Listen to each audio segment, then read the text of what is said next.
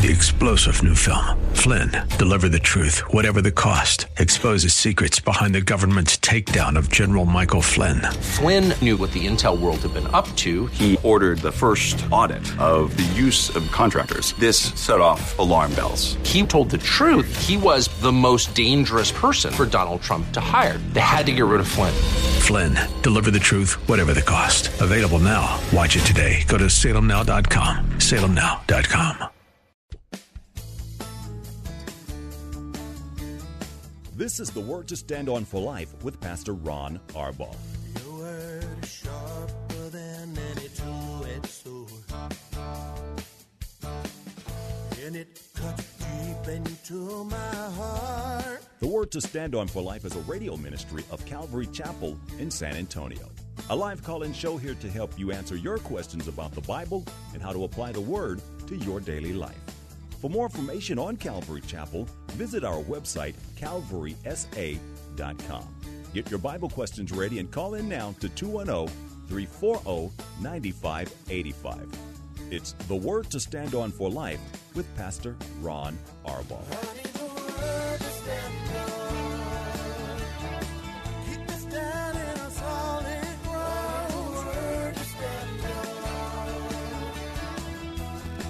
Welcome to the show. It's the Tuesday program. I hope that the next hour is informative and exhortationy and hope it'll be a blessing to you. I'm Pastor Ron Arbaugh from Calvary Chapel in San Antonio, Texas, and this is the Word to Stand on for Life, a program dedicated to taking your phone calls, answering your Bible questions, questions about stuff going on in your life, whatever's on your heart. All you have to do is pick up the phone and call us 210 340 9585 if you're outside the local San Antonio area. You can call toll free at 877 630 KSLR. That's 630 5757. You can email questions to us by emailing questions at calvarysa.com or uh, you can use our free Calvary Chapel of San Antonio mobile app. And as I remind you daily, if you have questions and you're driving your car, the safest way to do that is to use the free KSLR mobile app. Uh, just hit the call now banner at the top of the screen. You'll be connected directly to our studio producer. Well, it's Tuesday. We got nothing going on, so we'll get right to some questions. I want to start with one that I told Jennifer uh, from San Antonio that I would do some research on. And uh, her question was Have you done any research on Pastor Steve Gregg and the narrow path? And uh, it, Jennifer, yesterday it just it didn't hit me. As soon as I got off the air, I thought, Of course I know Steve Gregg. So, yeah, I know Steve Gregg. He is a, a, a good Bible teacher, uh, really gifted, uh, was a Calvary Chapel pastor uh, in years past. Uh, very, very smart guy. Um, has a radio, not a radio program, but a but a, a, a blog and a, a podcast, I guess you call it. Um, and and he takes questions the same way I do on this program. So uh, I've not met Steve in person. Um, but uh, he's got a good reputation among Calvary Chapel pastors. And I'll tell you, the only reason he left Calvary Chapel is because he came up with a different position on eschatology. Um, he changed from being a pre-trib, pre-mill believer in in eschatology uh, to uh, to another position. And one of the distinctives of Calvary Chapel is that we are very solidly um, pre-mill, pre-trib. We believe that that the church is going to be raptured prior to uh, the Great Tribulation. Uh, Christians can't go through the Great Tribulation, but certainly, Jennifer, that is not uh, an essential of the historic Christian faith. Reasonable people can disagree on it. I, I can say that he's wrong, but um, you're going to get a lot of good information from Steve Gregg. So um, feel free to listen and enjoy. Um, just understand that he's going to be talking a little bit differently about end times things than you might be used to hearing. Good question. Thank you very, very much. Here is a question from. Hold on, I can't get it up. My computer's doing something funny, so I can't do. Hold on. There. My goodness. Oh, that's not it. I get the wrong thing. I don't know why my computer's doing this. I can't see. You guys know that, so please be generous. Here's here's the question. I finally got up. This is from George from our email inbox. Pastor Ron, what are your thoughts on Priscilla Shirer. I see her as another Joyce Meyer, but I don't know much of her. I understand that a woman cannot be a pastor, but I see her traveling and uh, leading sermons at churches uh, where there are men uh, in attendance. Is she a pastor? Personally, would you allow a woman to preach at your church while men are sitting there? Um, George, a couple things. Priscilla Shirer and Joyce Meyer are nothing alike. Um, uh, Joyce Meyer is a false teacher. Um, um, and she needs to be avoided by real believers. Uh, Priscilla Shirer, uh, she's been taught really well. She's the daughter of Dr. Tony Evans. Uh, she's been taught really, really well. She clearly has the gift of teaching. Uh, she is a good communicator. Uh, and the circles that she travels in, especially in the black church or black churches, rather than make it specific, just generally, um, you know, they're used to having women who are preaching and, and, and in many cases, pastoring or co pastoring churches. So um, um, I would say that when she goes to those churches, she is a blessing to them. They're going to get good, solid doctrine, uh, maybe a little bit on the motivational side. But uh, Priscilla Shirer is uh, is um, doctrinally very, very sound. Um, you're right that women cannot be pastors, and yet we see women who are occupying the role of pastors in churches. And as I say often when I get this question, which I get often, uh, the responsibility is the, the, the pastor of that church, and that church is settling for less than God's best. It's that simple. Uh, I would not allow a woman to preach at our church on a Sunday service uh, or a mixed service where where uh, the Bible is being taught. Um, the only exception to that rule would be it wouldn't be a Bible teaching, but for example, if there was a woman who uh, wanted to give a testimony or something, uh, I would have in in a minute. I would have Joni Eareckson Tada speak to my church. I think she would be such a blessing to them, uh, based on what she's been through and and the, the, the complete triumphant faith that she has demonstrated for many many years. Uh, my pastor, Pastor Chuck Smith, uh, he had Elisabeth Elliot um, speak in his church, not as a pastor, not preaching, but just an opportunity to share from, uh, in, in that case, a woman who has been through so very, very much and has done so gloriously for the glory of God. And, and I think there is a, an opportunity there, George, for, for a church to be um, really, really blessed, but not as a pastor, not in a Bible teaching as such, but if somebody was to share a testimony, it would be somebody that I would have to know their story, I would know their history, and there would be some compelling reason that I would allow that to happen. But no, um, uh, I teach Bible studies here at Calvary Chapel on Wednesday, on Friday, and three times on Sunday. And um, um, I would not permit a woman to do those things in my stead. Um, but again, if there was, um, if Joni Eareckson Tada um, wanted to come to my church, I would say, come ahead, come ahead. So, George, I hope that makes sense to you. I think one of the things that we we, we, we want to be so linear about these things, black and white, and I think we've got to balance. I think uh, the body of Christ can be a blessing. Um, coming from all different directions.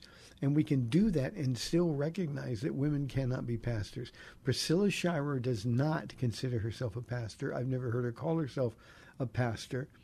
Um, and as I said, she has been taught well. She's Tony Evans, Dr. Tony Evans' daughter. Here is a question from Darren. Pastor Ron, what are your thoughts about the Black National Anthem? I knew I was going to get this question after the Super Bowl. By the way, I didn't see it because we were at a wedding, and so I didn't get to see the first part of the of the Super Bowl. What are your thoughts about the Black National Anthem? Um, many Republicans are being talked about because they didn't stand up during the Black National Anthem during the Super Bowl. Is something every ethnicity needs to have their own anthem? Um, Darren, let me before I answer your question, let me just say this you need to guard your heart. I mean, we can really quickly cross that line of racism and, and being prejudiced. I'm not talking about people's perception, but if we get angry about things like this, if we are going to be at odds with people over a song like this, um, then we need to check our own heart. We need to check our own hearts. So if you're angry about a black national anthem, yeah, probably you need to check your heart. Um, I, I, I would not stand for the black national anthem uh, because it's simply not traditional. Um, I don't think every ethnicity needs to have a national anthem. We have one nation, and our nation is supposed to be a nation for all of the people. Um, Darren, I, I just think, just don't get angry about stuff like this.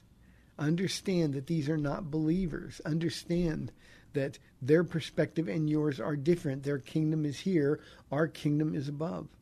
And I think too often we find ourselves getting irritated and our witness is compromised in the process. Uh, if somebody asked me, well, well, I can't believe they had the Black National Anthem at the Super Bowl, um, ask them why. Why? Our, our whole world is race conscious. That has been the result of, I don't know, the last 12 years. Let me change it. The last 16 years of our country and the political system here pitting one race against other races. And we can't be involved in that. Understand that the networks are doing everything they can to be as left as they can, to be as woke as they can. And we're going overboard to do these things. So, uh, the Black National Anthem. You can mute, you can walk out when they're playing it. But to get angry about it is something that we really have to be careful of. And no, I don't think every ethnicity needs to have their own anthem. I think what we need to do as a nation is understand that there's one race, and it's the human race. And in that human race, because we're tainted with a sin nature, there's a lot of people who are really, really awful people. There's a lot of people who are racist people. Don't let others cause you to react and cross that line. Here's an anonymous question. It says, uh, What I'm reading is that souls fellowship and evidently know each other. To me, that means they know each other, but they're invisible, leaving the body when someone dies. I've never seen one. But in Revelation chapter 6, 9 through 11, I believe it was John who saw them under the altar of God. Uh, my question is Will they have changed bodies as soon as they die on earth during the tribulation? Uh, if the souls of Christians are not visible, how was he able to see them? And besides, uh, why would God give a white robe to a soul? Bodies wear robes uh, because robe is a spiritual form or is a form of physical clothing, rather. Uh, anonymous, a couple of things. One, Revelation chapter nine, uh, chapter six. When John sees that, he's seeing a vision. Uh, God is trying to communicate uh, something that's going to happen um, thousands of years later. I mean, John saw that in about 90 A.D and and uh, we're still waiting for Jesus to return, take the church home, and begin the great tribulation. So so the the Lord was communicating to John something that was going to happen in the future, and He's doing it in a way that he would he would be able to understand what was happening. And those souls that are under the altar in Revelation chapter 6, those are the tribulation martyrs. Those are the people that got saved during the Great Tribulation. And of course, they're going to die. They're going to die for their faith.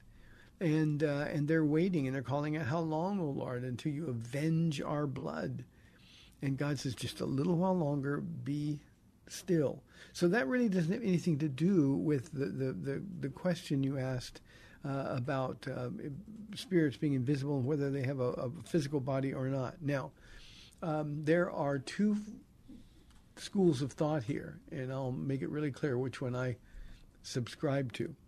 Uh, the first is that uh, when we die, our spirit goes to heaven, and our spirit is not uh, reunited with our physical bodies until uh, Jesus comes for his church in the rapture. Uh, I don't believe that's the case. I don't believe that's the case. The Apostle Paul says, and this is the position that I take, the Apostle Paul says, to be absent from the body is to be present with the Lord. That's not just our spirit. Uh, I believe that that transition occurs the moment that we go into the presence of Jesus. We're given our glorified, resurrected physical bodies.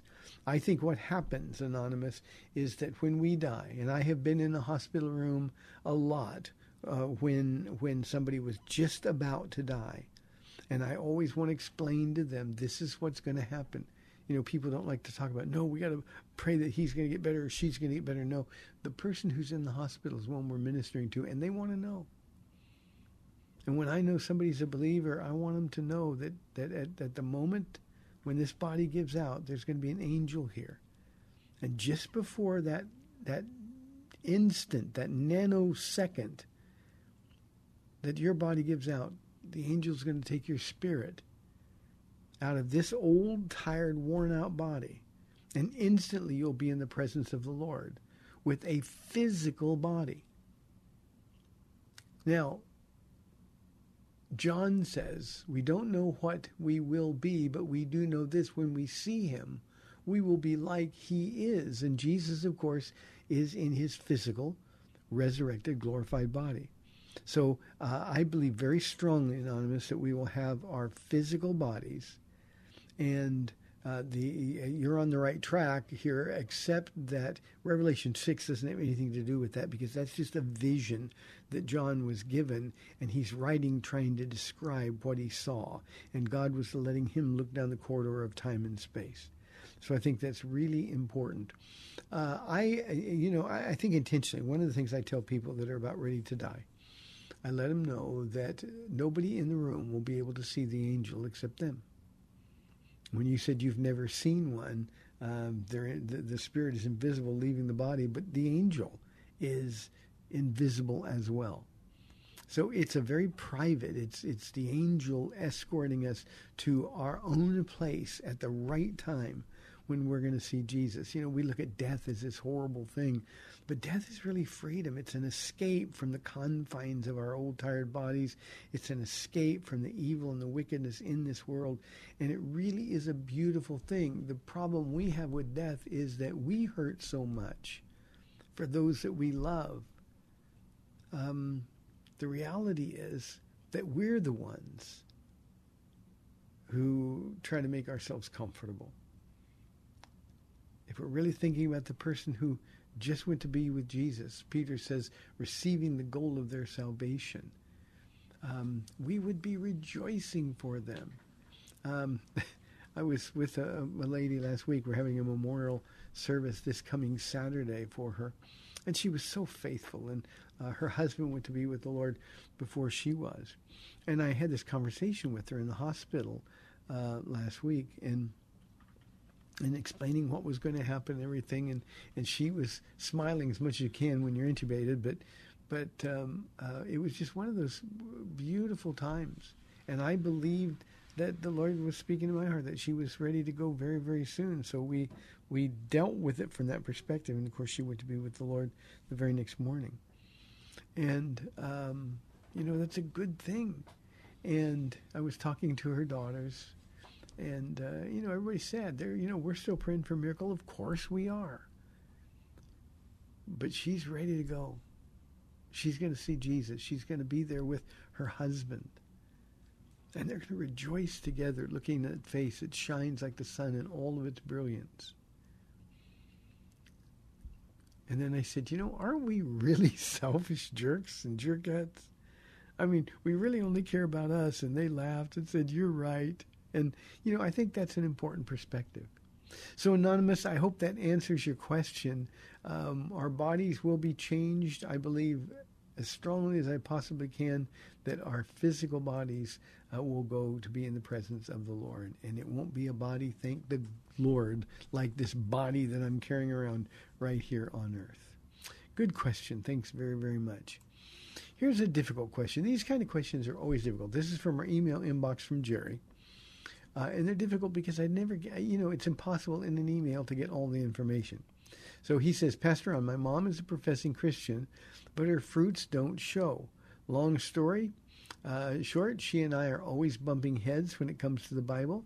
I mentioned to her the day that Jesus uh, doesn't answer prayers. I mentioned to her the day, it doesn't make sense, one day that Jesus doesn't answer prayers except for salvation unless you're saved. Another disagreement is about female pastors and tithing, both unbiblical, but her church says it's fine. My mom and I were very close until I was saved about 10 years ago. Our relationship really tanked. her being a professing Christian for 20 years, I never saw Jesus in her life. Now, when I show or try to show love, she throws things in my face about my kids not seeing her. I don't call or talk enough to her, or I'm not showing interest in her bingo or casino weekends. I simply told her I need to protect my children, and the Bible says family members will separate one from another. My question is this what is love in terms of effort I need to show her? There's nothing in common. When I talk about Jesus' word, she always disagrees with me. My wife has told me to cut her off again. Parentheses, I've cut her off before. I'm not sure what to do. Any biblical advice? Yeah, let me, Jerry. This is the most important biblical advice that you can have in your situation. Then I'll I'll go on to some of the other issues. Stop arguing with her. You see, you're always bumping heads. It takes two to bump heads. Just make sure your head is not available to be bumped. Don't get angry. Don't debate with her. Don't try to change her. Let her see the joy of the Lord in your life. And instead of trying to convert her to what you believe about the Bible, she's going to church. Uh, I hope she's a Christian. You say there's no fruit that's ever been mentioned in her life or, or demonstrated in her life. Um, that means it's more important for you not to argue with her. Don't talk about these things. I always have this one rule: when people stop listening, I stop talking, and um, that's the, that's a good rule of thumb for this situation. Show her the joy of the Lord. Now, if it comes to a time when, because of some of the things that she's doing and your kids around, when you've got to say, Mom, I can't let my kids come to your house. We're not going to be over because you're doing this or you're doing that. Well, that's a decision you're going to make based on, on, on her behavior. And if her behavior is ungodly, then I wouldn't want my kids around her either. But then you've got to be honest in love with that and just say, look, mom, I'd love to have my kids around you, but when I ask you not to do this, you know, sometimes it's language, sometimes it's movies, sometimes it's smoking or drinking, whatever it is. I, I don't want our children around that kind of language or that kind of behavior, watching those kind of, of movies or TV programs. And, and because you won't honor that, then I have no choice really except to keep my kids away. And then ask her just to pray about it. Just pray about it. But don't argue with her about it. You can't change your mind. That much is clear by now. But believe me, the one thing you don't want to do is argue with her about those things. If you've got to take a stand because of her lifestyle or behavior, then that's okay. Um, she says she doesn't uh, you're not showing interest in her bingo or casino weekends. So, well, mom, as a Christian, how can we? I'm not interested in casino weekends. I'm not interested in your bingo games.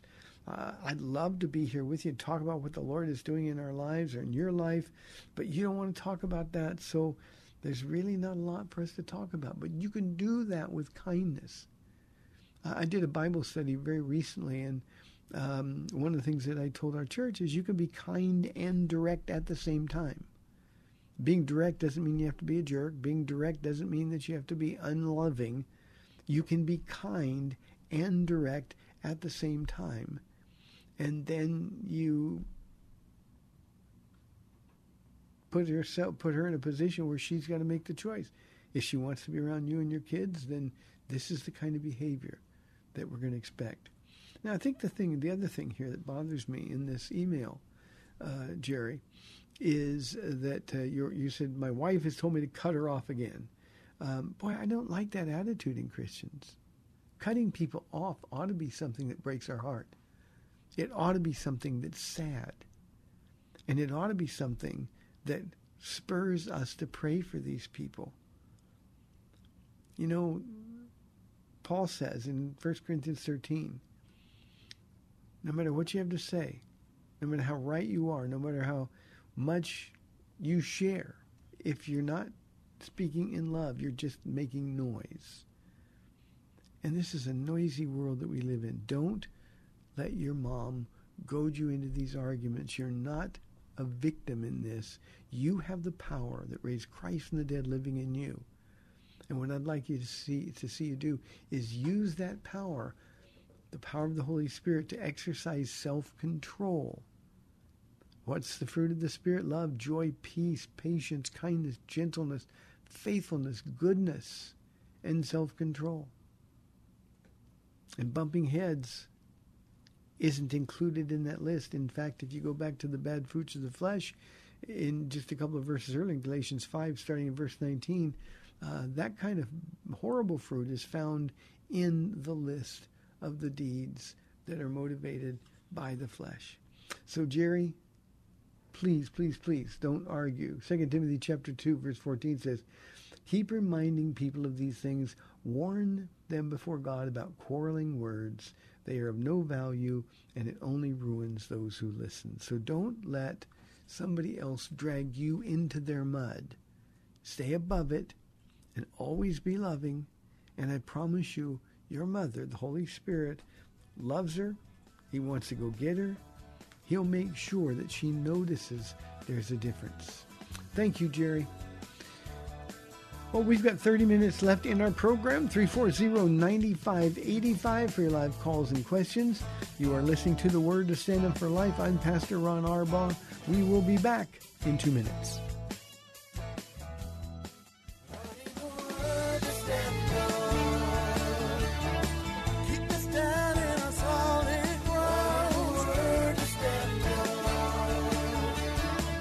Welcome back to the Word to Stand On for Life. We're taking your calls at 340 9585 or toll free 877 630 KSLR.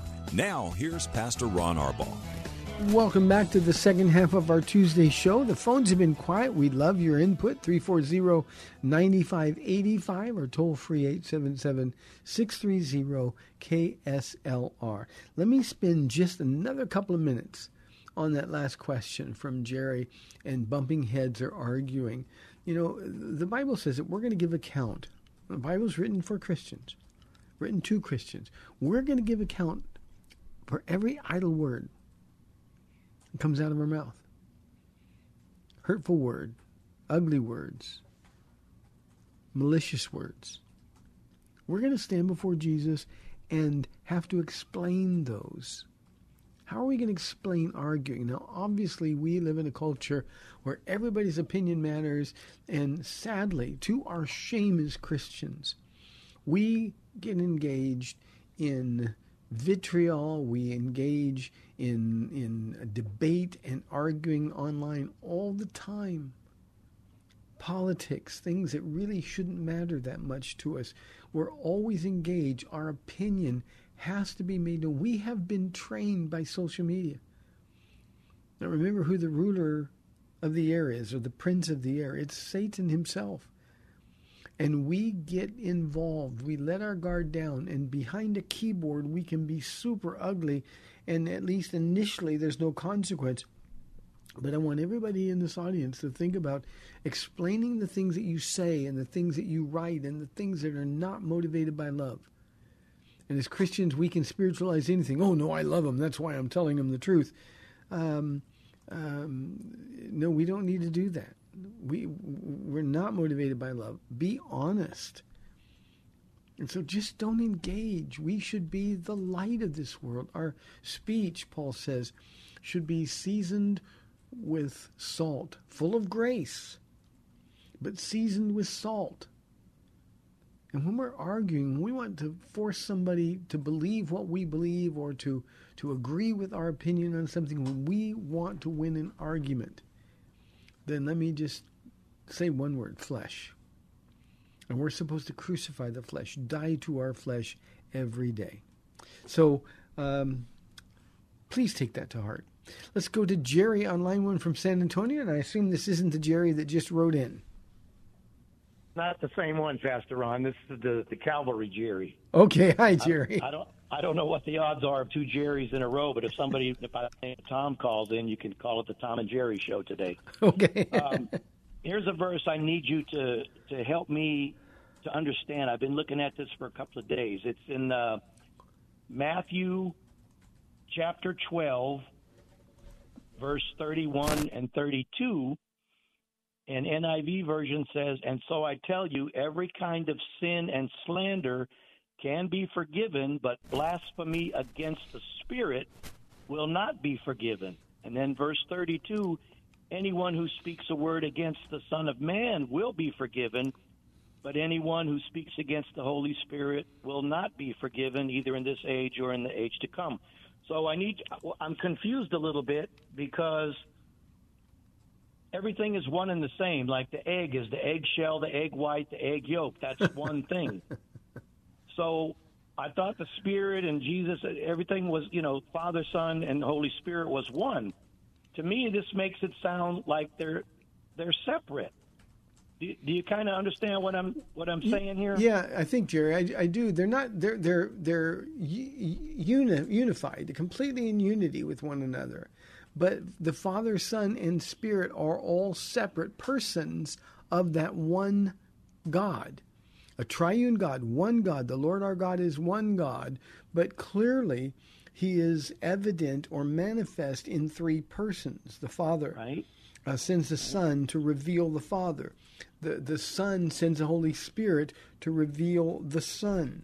And so, what what Jesus is saying here now, remember the Jewishness of this message. Um, the Jews that Jesus was speaking to knew nothing of of uh, Father, Son, and Holy Spirit. They they they knew the Hebrew Shema, the Lord your God is one God. And what Jesus is telling them here um, in this passage of Scripture, and the other Gospels, two other Gospels mention the same thing. Jesus, the, the first verse before verse 31, and here's the context He who is not with me is against me, and he who does not gather with me scatters abroad. And then it says, therefore, the reason that's there is from what comes forward. He says, every sin and blasphemy will be forgiven, but the blasphemy against the Holy Spirit will not be forgiven. And uh, the blasphemy of the Holy Spirit, Jerry, is the continuing, ongoing rejection of the Spirit's work unto death. Now, we need to know what the Spirit's work is. Jesus said, when He comes, He will convict the world of sin and of righteousness and judgment. And so the Holy Spirit convicts us of sin. He convicts us of, of uh, and, and like in this case, convinces us that there is a path to righteousness, and that path to righteousness is through Jesus Christ. And if we don't accept that path, then there's going to be judgment. And and when people die, and this is the only unforgivable sin, when people die in uh, in that condition, there's no remedy for sin left. And so that's why that sin and that sin alone is unforgivable. Now, when you get down to verse 32, and it says, Anyone who speaks a word against the Son of Man, it will be forgiven him. Remember that they're accusing him of doing miracles by the power of the devil.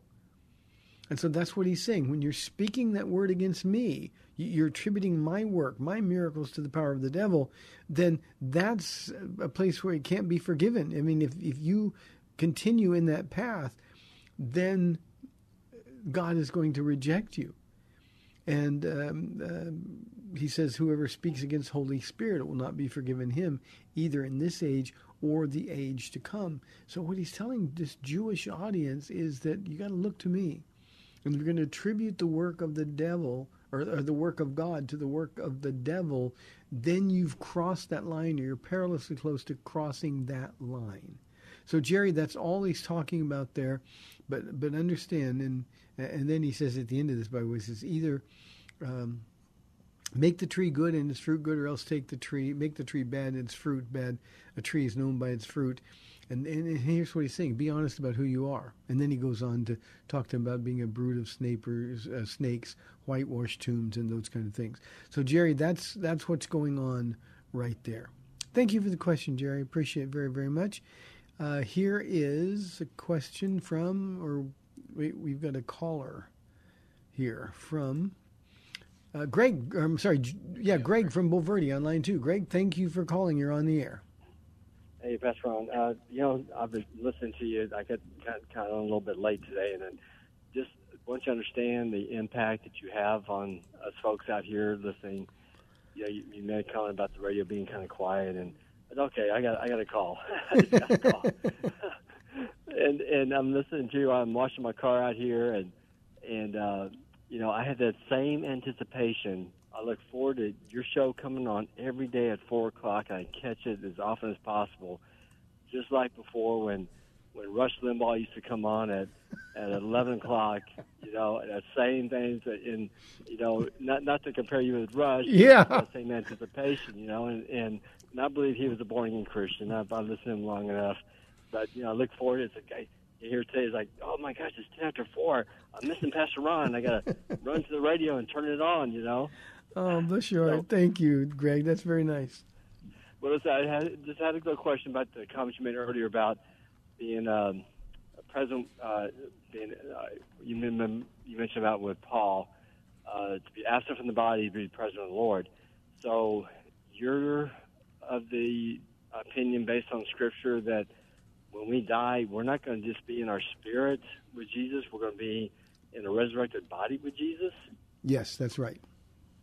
Wow. Okay.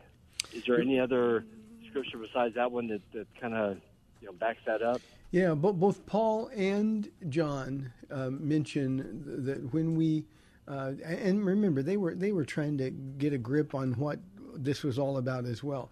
But what they're saying is, look, we don't know what we will be. Um, they're, they're just being honest. But we do know this that when we are with Him, we will be like Him, or our body will be like our lowly body will be like His glorious resurrected body. And and if that's the case, then necessarily we have to be in a physical body because Jesus' body is physical. There's something else I think that's that's curious to me, and I, I you can't make a doctrine off this. But but you remember that um, Jesus made it clear that demonic spirits hated being disembodied.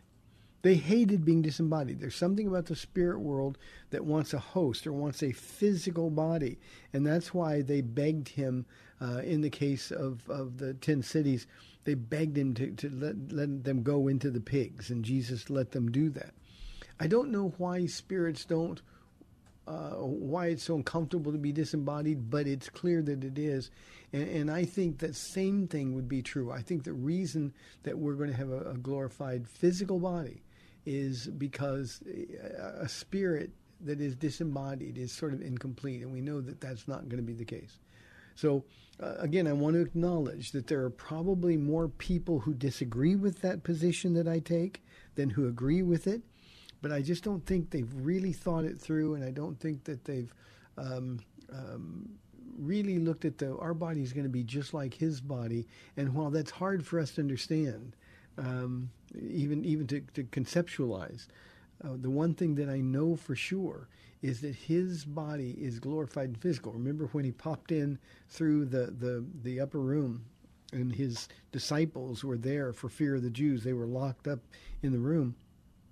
And Jesus said, "Shalom" or peace, and uh, and then he said, "Thomas, touch and feel." Um, and when he ate, he did that. A spirit doesn't eat, but a body does. And he wanted to demonstrate that he had a glorified, physical, resurrected body. He didn't come out of the tomb. He was human, 100% man, but he, he didn't come out of the tomb as a disembodied spirit. He came out as a glorified, physical, resurrected spirit. So, Greg, again, there are people that disagree with me on this.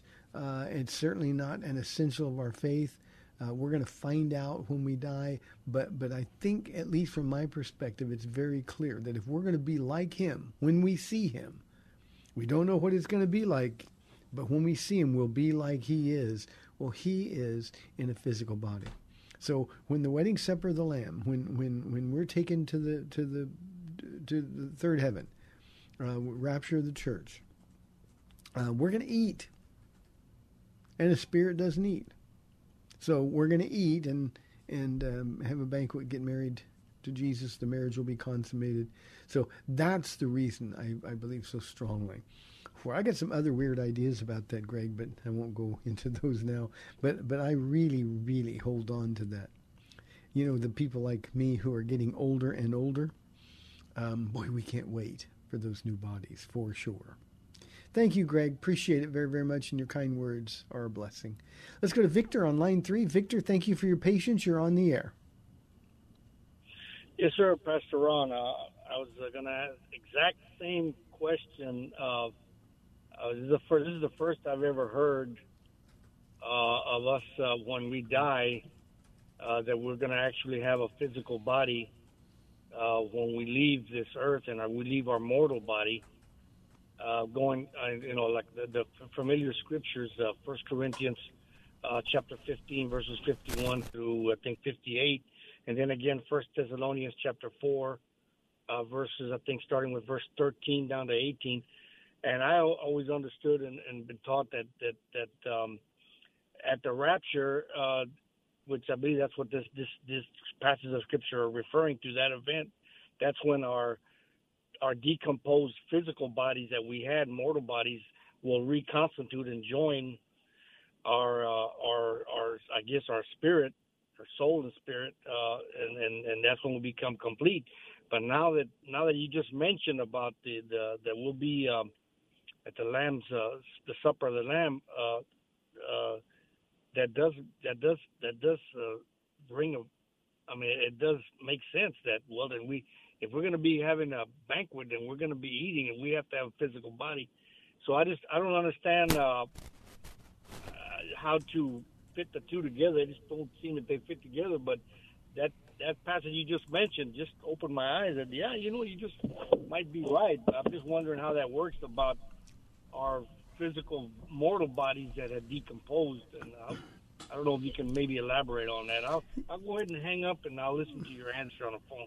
Thank you very Thank- much, Pastor My Ron. my pleasure, Victor. You know, one of the things that we need to we need to really understand here is is is is God has a plan, and and and we we walk into that plan uh, in Philippians chapter three. Uh, this is Paul writing. He says, "But our citizenship is in heaven, and we eagerly await a Savior from there, the Lord Jesus Christ, who, by the power that enabled him to bring everything under his control, will transform our lowly bodies so that they will be like his glorious body." Now, in the in the same text, I'm going to have to get to the other one here uh, from John.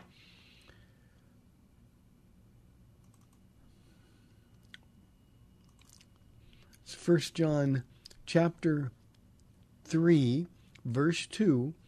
John says this Dear friends, now we are children of God, and what we will be like has not been made known. In other words, it's a mystery. But we know that when he appears, we shall be like him. For for we shall see him as he is. I couldn't see that; the writing was too small. Thank you for my producer who read it to me. So th- those two passages, are, you know, that's that's the Apostle Paul, who had been to heaven, and John, who'd seen heaven, all this other glorious stuff by revelation. So uh, for, just for me, it's real clear. You know, the the uh, we preachers we like visuals and and uh, you know people who do funerals, especially at, at cemeteries or, or when there's a lot of gravestones. It's neat to say, you know, uh, yeah, one day these graves are going to f- open up, and and all the people buried here who are Christians are going to fly up and be caught up in the air, and then we're going to immediately follow them. But but remember when it says that um, we will not precede them, it just means that the dead in Christ are already with Him. And and I'm going to take what John said in First John chapter three verse two. Uh, we don't know um, what it is that we're going to be like, but we know this that we're going to be like Him. And and because there's no, uh, it's actually heretical to to uh, think that Jesus is not in a physical glorified resurrected body. Um, so we're going to be like Him. And I, I again, to me, that's really clear. Uh, to be absent from the body is to be present with the Lord, not not to be present in spirit, but just to be present. Victor, great question. Thank you very, very much. Appreciate the phone calls. Here's a question from Robert. This is an, another uh, crazy passage of scripture. Robert says, "Who are the people who come out of the tombs in Matthew 27?" That's you know that's one of the moments. There's one verse in our whole Bible. None of the other gospel writers even mention this. But what happened uh, when Jesus died, when he gave up his spirit, the temple, the veil in the temple was torn from top to bottom. And Jews in Jerusalem around the Temple Mount, they could see into the Holy of Holies. They would think they're going to die. But it also says that at that moment, many of the righteous dead, clearly talking about Jews, many of the righteous dead were seen outside the tombs and they waited around until the resurrection. And then after the resurrection, they went into the city And I'm assuming they witnessed. Now, we don't know who they are. We're not told. Are they the, the, the, the, the great saints from Hebrews chapter 11? We don't know. Are they just ordinary people that everybody would have known? Hey, you're dead. Now you're walking around. I don't know. But here's what I know, Robert. I know that their witness would be unbelievably effective.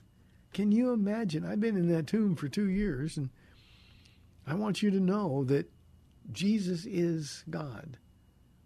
And you don't want to reject him because, believe me, I know how real he is. So we don't know who they are. We know they're the righteous dead. We know that they were Jews, and we know that they were sent into the city after the resurrection, of the Lord, to witness. We don't know how long they stayed around. We don't know anything.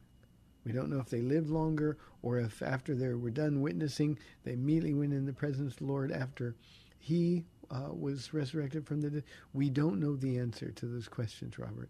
Um, and that one obscure verse, I think it's Matthew 27, verse 56, that one obscure verse really doesn't give us um, much information.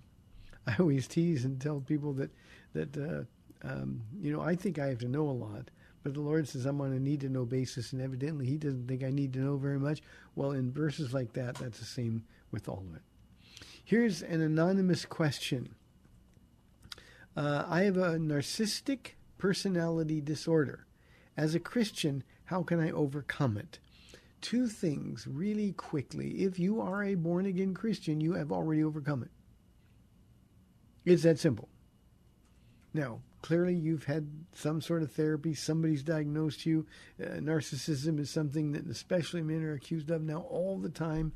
Most of it is nonsense. If you are a Christian, you have overcome um, any narcissism that exists. Why? Because the old you is dead. 2 Corinthians 5:17 says, "Therefore if anyone is in Christ, he or she is a new creation. The old is gone, the new has come."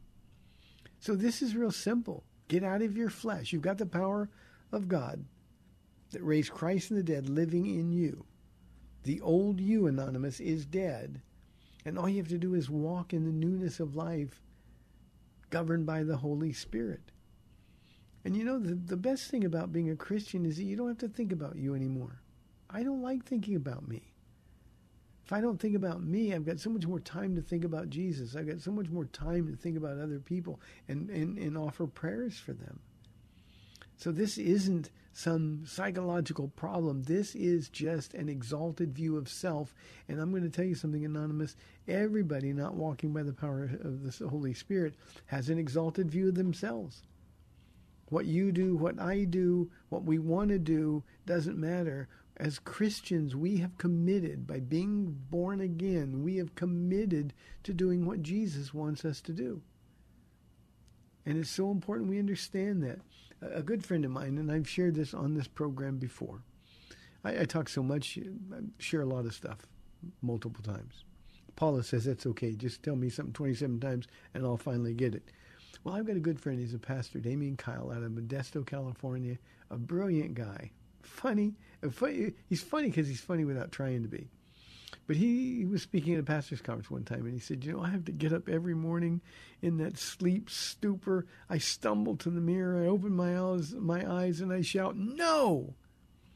And that's something that we all have to do. You got to tell yourself no, because unless you say no to you, to your flesh, you cannot say yes to God. And that's the way to get rid of a narcissistic personality disorder. Remember, you've already overcome it. Read your Bible. Be in the Word have enough faith to believe in the promises that God has made. But we're not the same person that you used to be. So just stop thinking about you. One of the things that I want my, my guys here at the church, my pastors especially, to know is that those people who are always getting conversation back to themselves need to be redirected. I don't want my pastors talking about themselves. I don't want to make me the center of conversation or the center of attention. What I want is to make Jesus the center of conversation so that I can be a vessel through whom he works. And anonymous, the way you do that is you got to die to yourself. You've got to die to yourself. And if the old you is dead, well, then everything that comes with the old you is also dead. All you've got to do is have enough faith to kill it when you get up in the morning. I don't know about you, Anonymous, but when I wake up in the morning, my flesh is going, hey, let's go out and play. I got to say no. I don't want anything to do with my flesh in the morning. Now, my flesh fights hard. But when I say no, and then I say yes to you, Jesus, today of my own free will, I choose to serve you.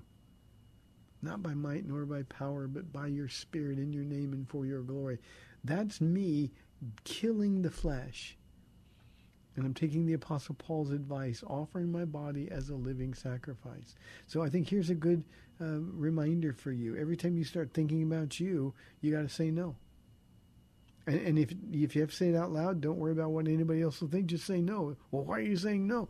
Yeah, because I wanted to do something in my flesh again, and I had to remind myself that it isn't about me. It's not about you. It's not about me. And we've got to deflect from the attention we might get. It's one of the reasons social media is so dangerous. It's all about us. We got a keyboard. All we have to do is say no to us and then people will see Christ in us. And we can be that fragrant aroma that the Apostle Paul talks about continually, that, that, that sweet smell of salvation.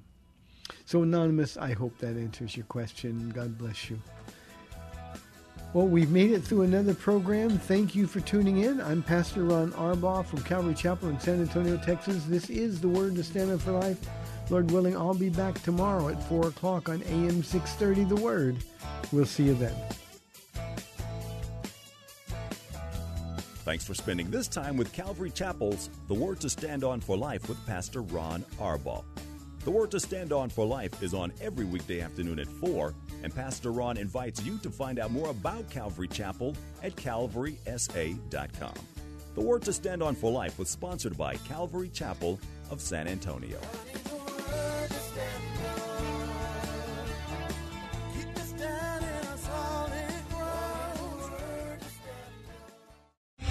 Three star general Michael J. Flynn, head of the Pentagon Intelligence Agency, knew all the government's dirty secrets. He was one of the most respected generals in the military. Flynn knew what the intel world had been up to. He understood its funding. He ordered the first audit of the use of contractors. This set off alarm bells. The explosive new documentary, Flynn, Deliver the Truth, Whatever the Cost, uncovers the facts behind this scandal. Flynn told the truth. He was the most dangerous person for Donald Trump to hire. I find out the worst enemy that I'm going to face in my life is right here in America. They took my assessment and they wanted me to change it. And I was like, I'm not changing it. They had to get rid of Flynn. With in depth interviews, archival footage, and never before seen personal records of the man behind the headlines. I just felt like I was drowning. Flynn, deliver the truth, whatever the cost. Available now. Watch it today. Go to salemnow.com. Salemnow.com.